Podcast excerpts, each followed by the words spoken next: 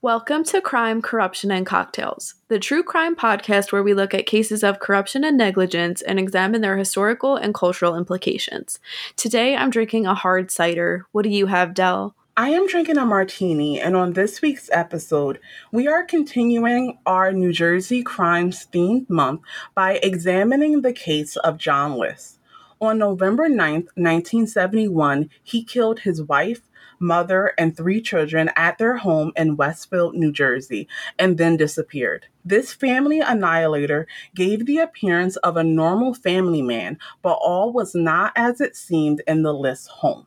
List was born John Emil List on September 17, 1925, in Bay City, Michigan.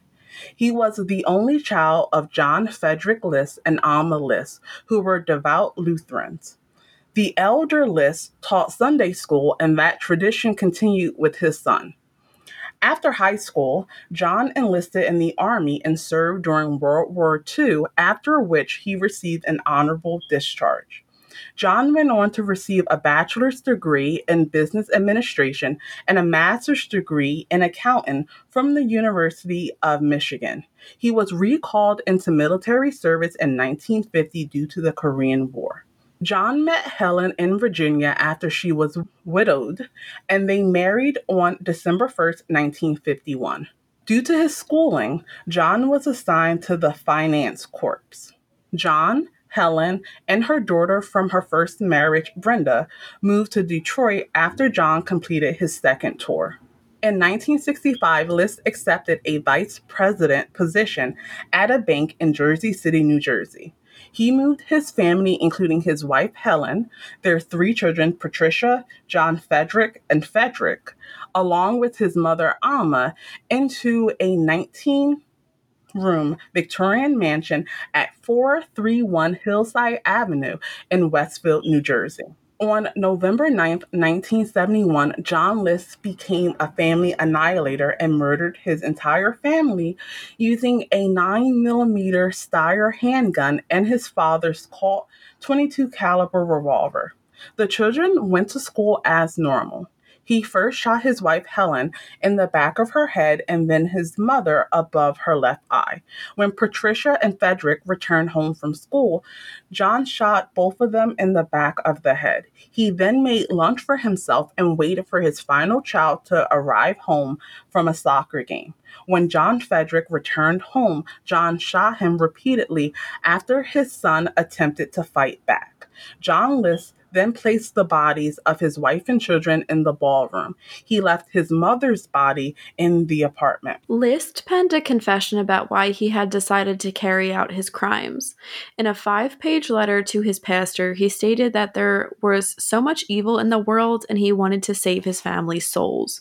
He cleaned the crime scene, removed all of his images from family photos, turned on a religious radio station, and left the house.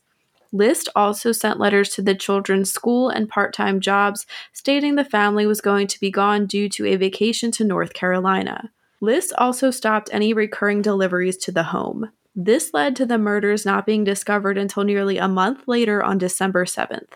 Neighbors noticed that the lights were on all day and night, and then the bulb started burning out. They called the police, who then discovered the bodies.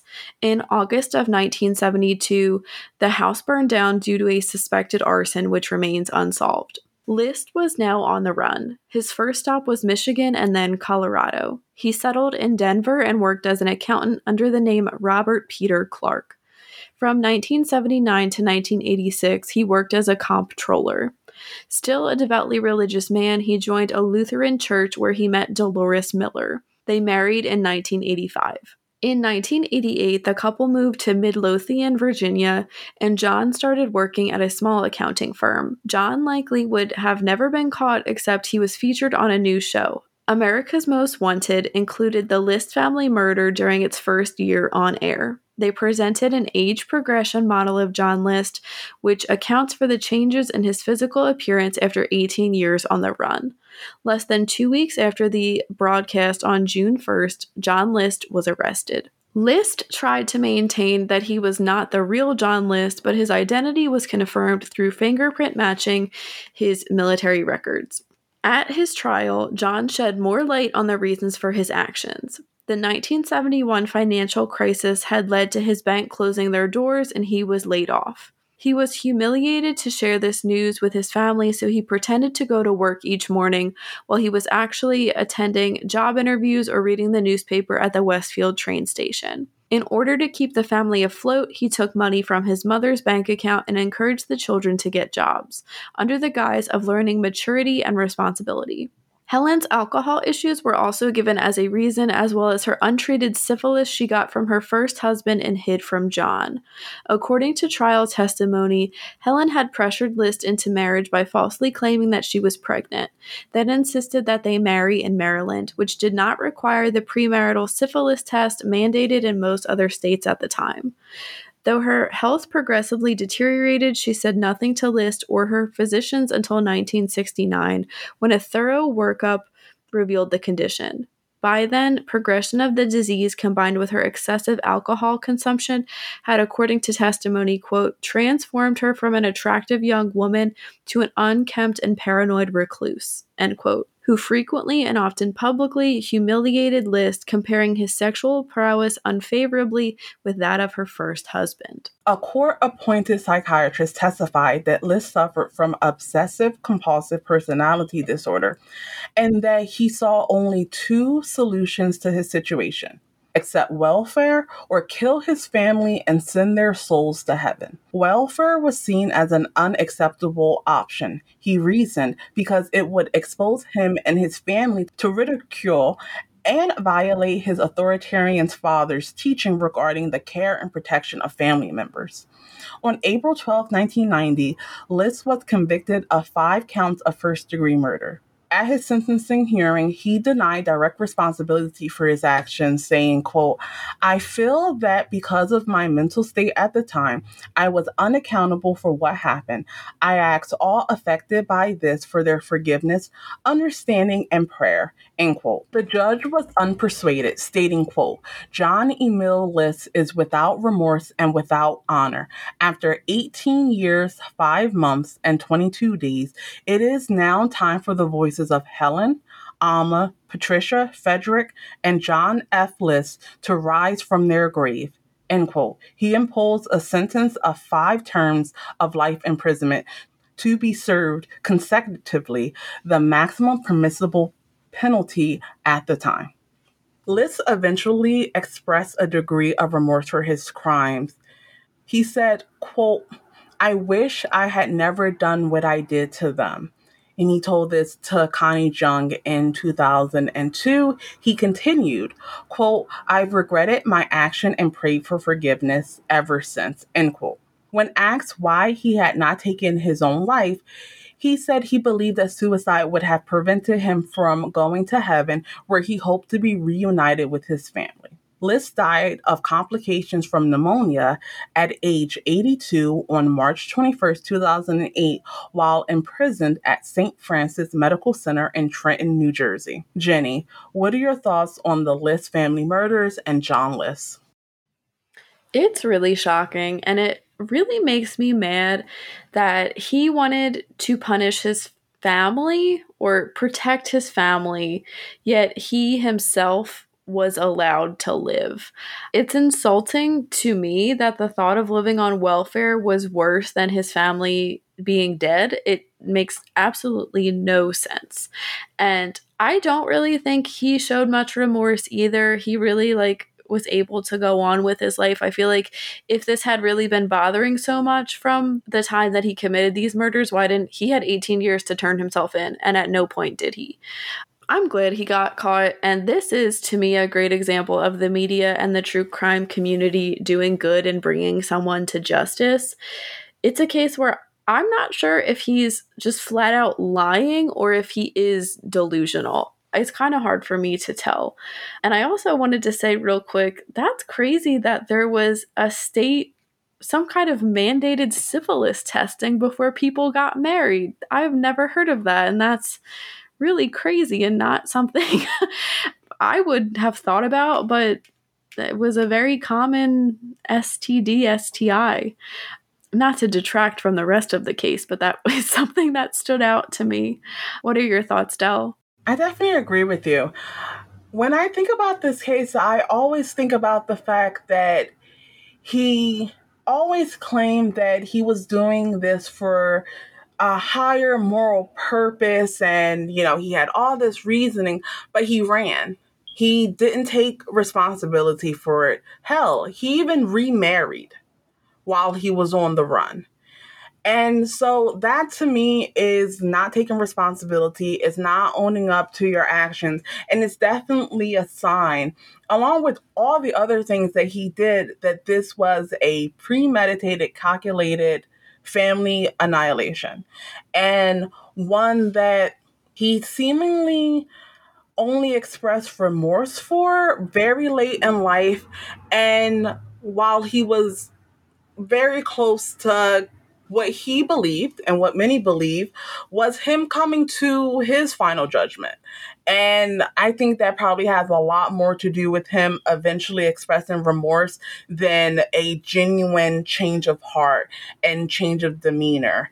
I also think it's interesting that we have back to back cases of military individuals committing heinous crimes. We previously talked about Howard Unruh, where, I mean, these two cases, they were both they did very well in the military and they used that precision and that focus to commit their crimes where i mean we listed all of the different things that List went through to not only commit the murder, but make sure that it wasn't discovered uh, quickly so that he had enough time to get away.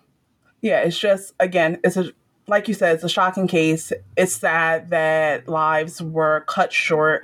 I don't care about the fact that his wife lied to him about syphilis. That's not a reason to murder. That is a reason to divorce someone. And I know that his devout background wouldn't allow that, but it also doesn't allow for murder. And I'm sure when people are kind of listing the sins out, murder is way high up on that list than divorce would be.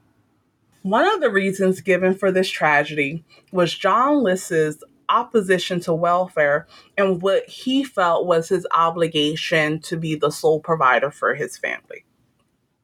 Viewing welfare in a negative light is not a new concept, but has become more of a contentious issue.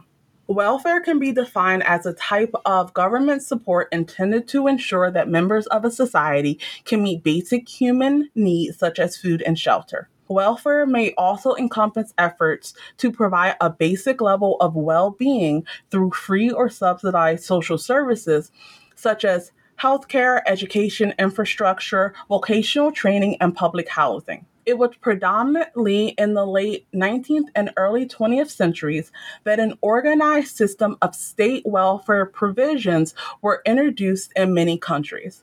Otto von Bismarck, Chancellor of Germany, introduced one of the first welfare systems for the working class.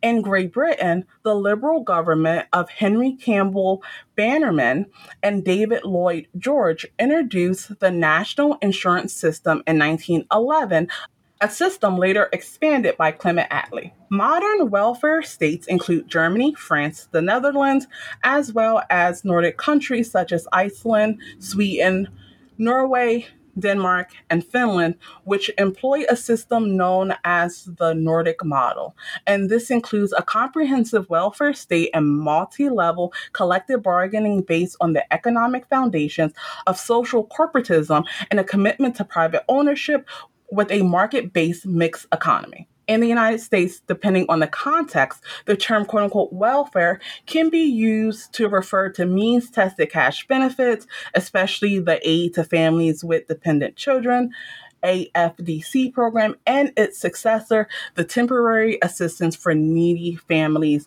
Block Grants. It can also be used to refer to any means tested programs that help individuals or families meet basic needs, including, for example, healthcare through Medicaid, supplemental security income SSI benefits, and food and nutrition programs, SNAP. It can also include social insurance programs such as unemployment insurance, Social Security, and Medicare. There has been a troubling history in the United States to attack recipients of these programs using derogatory language and promoting falsehood about the individuals receiving assistance. Though many presidents have promoted policies against welfare, Ronald Reagan's opposition to welfare was a pillar of his campaign and illustrates how negative the perception of welfare became. Ronald Reagan popularized the term quote unquote welfare queens. This is a derogatory term used to refer to women who allegedly misuse or collect excessive welfare payments through fraud, child endangerment, or manipulation. Since then, the phrase quote unquote welfare queen has remained a stigmatizing label and is sometimes directed toward black single mothers. Hence, it is considered racist by many. During his initial bid for the Republican nomination in 1976 and again in 1980, Reagan constantly made reference to the quote unquote welfare queen at his campaign rallies. Some of these stories and some that followed into the 1990s focused on female welfare recipients engaged in behavior counterproductive to eventual financial independence, such as having children out of wedlock, using AFDC money to buy drugs, or showing little desire to work. Reagan's characterization of these women were used to justify real life changes to policies and play a role in the shrinking of the social safety net. In 1981, President Ronald Reagan cut aid to families with dependent children AFDC spending and allowed states to require welfare recipients to participate in workfare programs in the 1990s, partly due to widespread belief in the quote unquote welfare queen stereotype, 22 American states passed laws that banned increasing welfare payments to mothers after they had more children. In order to receive additional funds after the birth of a child, women were required to prove to the state that their pregnancies were the result of a contraceptive failure, rape, or incest.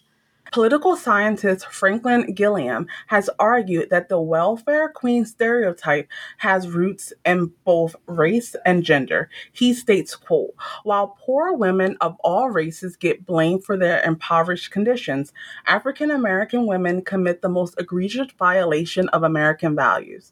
This story taps into stereotypes about both women, and uncontrolled sexuality and African Americans regarding laziness, end quote. These tropes and the stigmatizing of assistance recipients continued into the modern discourse. During Governor Mitt Romney's 2012 campaign, he alluded to the quote unquote welfare queen stereotypes again when he attacked President Barack Obama by spreading television advertisement vilifying President Obama's leniency on the quote unquote undeserving poor through reducing the rigor of TANF requirements to primarily appeal to a white middle class demographic who believe in cutting government spending on welfare programs to force people in poverty out of perceived laziness and into self reliance. Romney stated, quote, Do you support work for welfare? Barack Obama has a long history of opposing work for welfare. On July 12th, Obama quietly ended work requirements for welfare. You wouldn't have to work and you wouldn't have to train for a job. Mitt Romney strongly believes that work must be a part of welfare. The Romney plan for a stronger middle class, it will put work back in welfare. End quote. Jenny, what are your thoughts on welfare and the treatment that those who receive assistance get?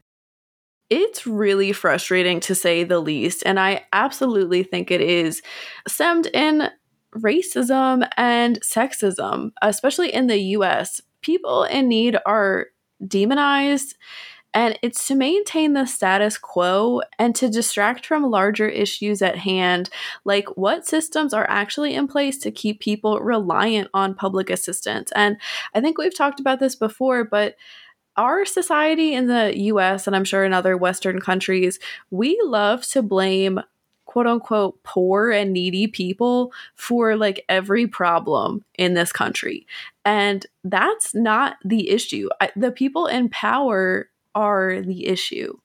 Uh, I don't really like Ronald Reagan to begin with, uh, so this is just one of the many reasons, in my opinion, that stereotype still exists today, and it probably isn't going anywhere anytime soon. Um, governments, I think, should be responsible for their citizens, and part of that responsibility part of that is making sure their citizens can survive. And to me, financial stability falls into that.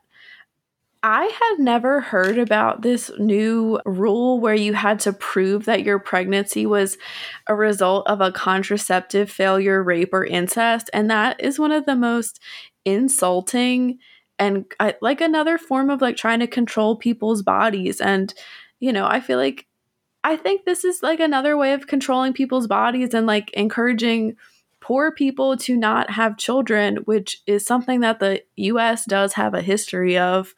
Um, so that's really appalling to see something like so invasive like that. Um, it's like mind blowing. I say that all the time on this podcast, but it really is just like shocking to see that in the 90s this happened and that was like acceptable. What are your thoughts, Del? I definitely agree with you. I think that it's a situation where those who are in a privileged position are looking down on those that need help and reasonably expect that their government is going to be the one providing that help. I think that in the United States, we have a culture of thinking that private charities, philanthropic foundations, and all the like are who is supposed to provide assistance to those in need. And I disagree with that. I think that charities, uh, nonprofits, foundations, all of those organizations have their place. But when it comes to making sure that the basic needs of the citizens are met, that to me falls within the government's purview. I think that when people spread falsehoods such as oh, these people don't want to work, these people are lazy, it's just welfare queens just taking over is absolutely ridiculous. And one person I do want to quote is Holly Mitchell, who is a state senator from California. And when they were repealing some of their laws that related to the welfare queen stereotype, she stated, quote, I don't know a woman, and I don't think she exists, who would have a baby for the sole purpose of having another $130 a month, end quote. And I think that really encapsulates the whole issue, especially with Reagan, where instead of people actually looking at the facts, who needs it, why they need it, and addressing those, they have relied on creating this fictional person, this fictional group of people that are just trying to take from the government and lay on their couch in one instance, they were trying to claim that people were making over $100,000 a year in government assistance. And the saddest part about that is that people believe them, that people didn't fight back and say, that is ridiculous. That is not what is happening. And I think it ties into what the solutions could be and the fact that people keep fighting against it because we also have a culture of if I'm not going to be receiving something then I don't want someone else to be receiving it as well. And so again you have people that likely wouldn't be on assistance saying well assistance can't be provided. Well, why not? We have the money. We have the means of doing it. We just need to have the want and desire to help people that are not in as fortunate of a place as us. And I agree with you uh, when you say that unfortunately it's probably not going to go anywhere. And likely as time goes on, we're going to find more ways to stigmatize assistance, not reducing uh, the stigmatization and demonization of those that are just trying to have the same quality of life as everyone else that calls themselves a citizen of the United States. We have discussed familial annihilators on the podcast before with the cases of the Hart family and the Benoit family. We are going to look at two more cases. The first is the Sueppel murders. In February 2008, Steven Sueppel was indicted by a federal grand jury on charges of embezzlement and money laundering in connection with $559,040 stolen from his former employer, the Hills Bank and Trust Company of Hills, Iowa, where he had served as a vice president and controller. At the time of the murders, Sueppel was out on bond and awaiting an April 2008 trial. Starting at about 11:30 p.m. on the evening of the murders, Sueppel left a series of apologetic voicemail messages for former coworkers and relatives. On the morning of March 3, 2008, at 6:31 a.m., Sueppel called 911 from his mobile phone, requested that police visit his house immediately, and hung up without identifying himself. When police arrived at his house, they found Sueppel's wife Cheryl and their four adopted children, Ethan, age 10, Seth, age 9, Mira, age 5, and Eleanor, age 3, dead of multiple blunt force trauma injuries to their upper torsos and heads. Police recovered the presumed murder weapons, two baseball bats, at the scene of the crime. At 6:36 a.m., 5 minutes after his 911 call, Steven Sueppel committed suicide by driving the family minivan into a concrete abutment on Interstate 80 at high speed, causing his vehicle to burst into flames. He left a handwritten note in his own kitchen. In it, he wrote that he had killed his wife and children. The next case is that of the Clarke murders. Hannah Clarke met former rugby league player Rowan Baxter when she was age 19 and he was 31. They married in 2012 and had three children Aaliyah, six, Laianah, four, and Trey, three. Clarke had allegedly been emotionally, physically, sexually, and financially abused by Baxter during their marriage. Baxter was subjected to a domestic violence order, or DVO, after he allegedly kidnapped Laianah on Boxing Day 2019. They went into mediation with Baxter refusing to sign the consent order, which would lock in custody of the children. He subsequently signed a parenting agreement that gave him the same level of access, same level of access, but was not legally binding. This access was revoked in early February 2020 when police charged him with breaching the DVO. On February 19, 2020, Baxter set fire to the interior of the car Clarke was driving to drop their children off at school, quickly killing their children. Clarke was able to make it out of the car and allegedly told witnesses that Baxter had poured petrol on her. Baxter stopped bystanders from putting out the fire before he stabbed himself to death. Clark was rushed to Royal Brisbane Hospital with burns to 97% of her body and died there that evening. The murder sparked a national debate about domestic violence in Australia, and the Australian Prime Minister Scott Morrison attended Clarke's and the children's funerals. Jenny, what are your thoughts on these two cases?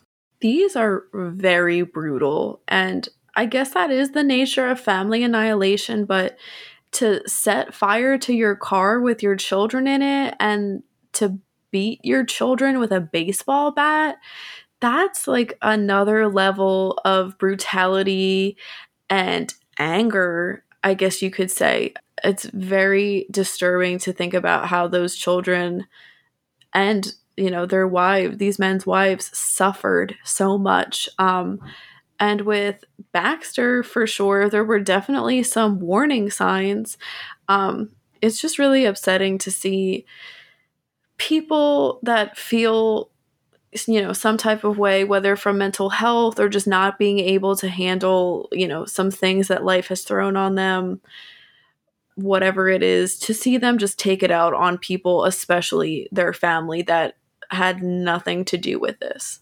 It's really upsetting. What are your thoughts?